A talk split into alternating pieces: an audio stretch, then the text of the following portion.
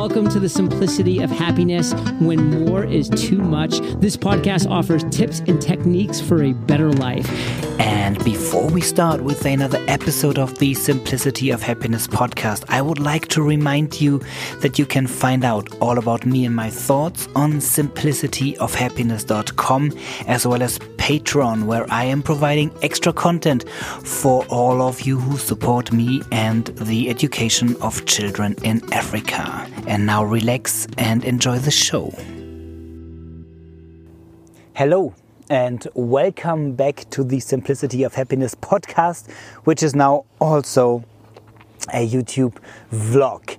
Because I decided to do two major changes um, for this show. One is that, well, I, I struggled a lot on finding quite enough places where you couldn't hear any background uh, noise. And um, the quieter the place was, the more I could hear, which was further in the distance. So I decided, well, I'm just going outside. And um, uh, behind of me, all of you who you can who are watching this, you can see my uh, my barn in the Swiss mountains where I um, where I started a, a tiny farm um, as as my Corona project. And all of you who are listening, you might hear the uh, the chicken and the geese in the background. And well, I thought that's completely fine as I want to present real life. You see, there we go. and I want to, hmm, offer you ideas on, on how to deal with setbacks, how to deal with struggle, how to deal with life if it's not all perfect. Because it never is. Everything has a downside as well. And um, on how you cope with that is decided a lot on how you deal with the downsides. Well, so I will include the link uh, for the video in the description. And um, if you want, uh, head over to YouTube and uh, and uh, have a look at this. Have a look at me because I started doing most of my coachings now um, online based. So I, we are missing a lot of the non-verbal communication that you have when you meet face to face. And therefore I do almost no calls, audio calls, but also always video calls so that people get a better impression of me and that I can see the non-verbal reaction and they see mine because you might not like me when you see me. Or you do, and if you do, it's super important. And if you don't, it's super important as well because you might well, uh, uh, turn you turn your back on me, and that is fine. Um, because it's not about me and the coaching; it is about you.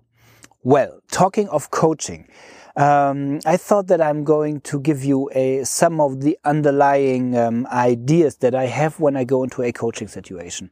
It's very closely related to Robert Dilts and the logical levels. If you want to know more about logical levels, and the coaching technique that um, Robert Dilts is using, let me know in the comments or text me and um, I'll record another episode about that. Um,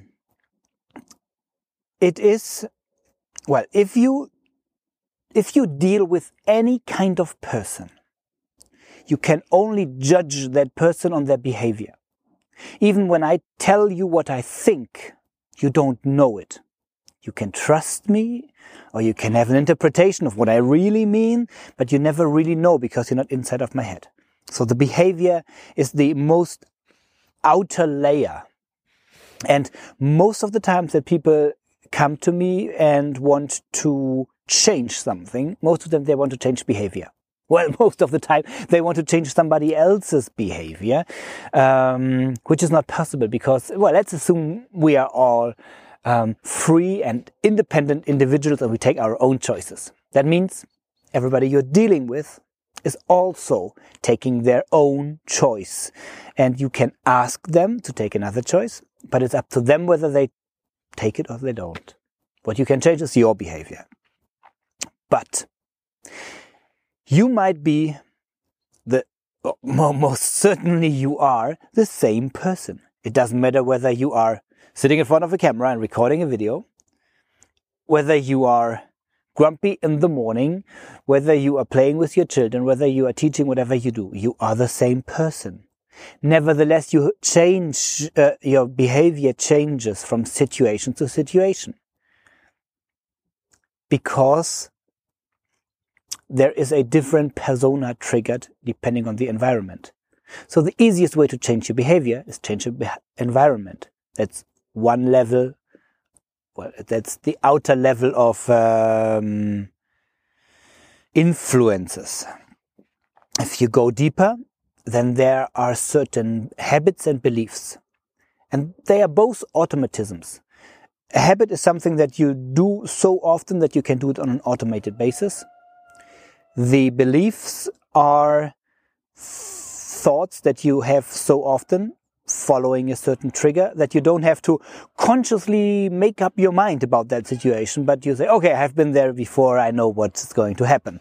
So that's a belief. And most of these behaviors or most of these habits and the beliefs are super important because our frontal cortex, our well, active thinking brain can only process one millionth of the information that the entire body receives every second. So if you don't want to be overwhelmed all of the time, you need to filter. And you do that by giving your unconscious mind a certain program on how to do things on an automated basis. So you don't have to actively think about this. So this is, it's saving our life, the habits and beliefs. It's just a question whether they are helping you or whether they are limiting you. I think, it's a belief of mine, that you can, that you shall change your limiting beliefs to empowering beliefs so that your lives get better easier. Um, below that, you have the layer of the values. Values are um, well, most most of the times they are they are verbs that you put into nouns. So, for example, the education, the trust, the love, um, they are all all values. And if you really go go deep you will find out which values matter most to you. For me, it's honesty and freedom. And the way that I live honesty and freedom and that I interpreted it, it changes, it changes throughout life. Um, and there is a quite an interesting theory about value systems from Clare W. Graves. Um, and well, if you want to know more about this, well, let me know, and then I go more into detail about this. Um, just take into uh, into mind that these values um, they are very often established very early in the childhood, and then the values don't change that much, but the way that you live them and the way that you understand them, they do change. And um, below that, you have something like inner motivation and inner calling, basic desires. There's also an American uh, professor, or used to be, um, Steven Reiss, and he invented the Reiss motivation profile, and he found out that there are 16 different motivations. And, um, well, and if you go even deeper, it's getting a little bit spiritual. Um, but I experience it very often when people are in a complete relaxed mind or deep in hypnosis. They know who they are. That might be the soul or whatever you call it. Um, I think that is very difficult to access. And if you do, you know what it is. You don't need to work on it. You don't need to change it. It's just now a matter of, um, practice to bring that soul level in line with your motivations, in line with your behaviors, in line with your habits and beliefs, in line with your, well, there's one more thing that I forgot, um, your abilities. Because that is one point that, or one aspect that most of the the doers, the companies want to change. They say, oh, there is a person who is not capable of doing something. Now let's invest in the abilities. If you do that, you have the ability to behave in a different way, but you will only do it if it's in line with. Now I go back. In the most ideal case, your soul, your basic desires, your values, your habits and beliefs, then you have the ability to actually do what you want to do.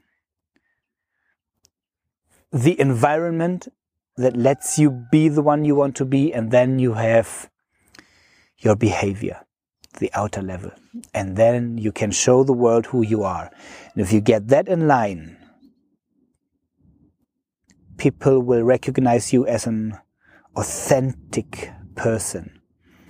Very often they will regard you as a person being in sync with themselves. And that's the idea that I have when I go into a coaching. It's not about empowering you to live the life that I live. No, that's, I mean, insane for most of the people or absolutely uninteresting. I mean, who wants to sit, um, who wants to sit in, in front of a, an, an, old barn and record a podcast while there are chicken um, making noise in the background? Well, some do, some don't. And it doesn't matter. It's about, it's about you and and the one that you truly want to be. And that's where I want to help. help. I want to get these different layers synchronized so that you can actually carry your inner truth to the world. And that might be something spectacular to others. It might be something spectacular to you. It might be something giving you inner peace. It might be something giving you some kind of uh, inner excitement. That's not up to me. I'm not judging. And um, well, if you want to know more about any of these different levels and how you can interact on these, um, let me know. I'm uh, I'm curious. Well, to know what's interesting for you. Let me also know if you think that's a good idea that I'm um, recording this as as a as a video because it can be uh, quite boring. I think most of the solo um, episodes will be around 10 to 15 minutes, and um, the uh, conversations will be around 45 minutes. And there's well, there's nothing changing. I'm not going to show you any uh, any action in the mountain or any any sailing over here. It's just me talking, or maybe the two of us talking. Um, do you think it's um, it's interesting enough to have this um, on YouTube or or not? And um, well, thank you for thank you for listening. Thank you for being with me. And um, well, I'll talk to you in a week. And until then,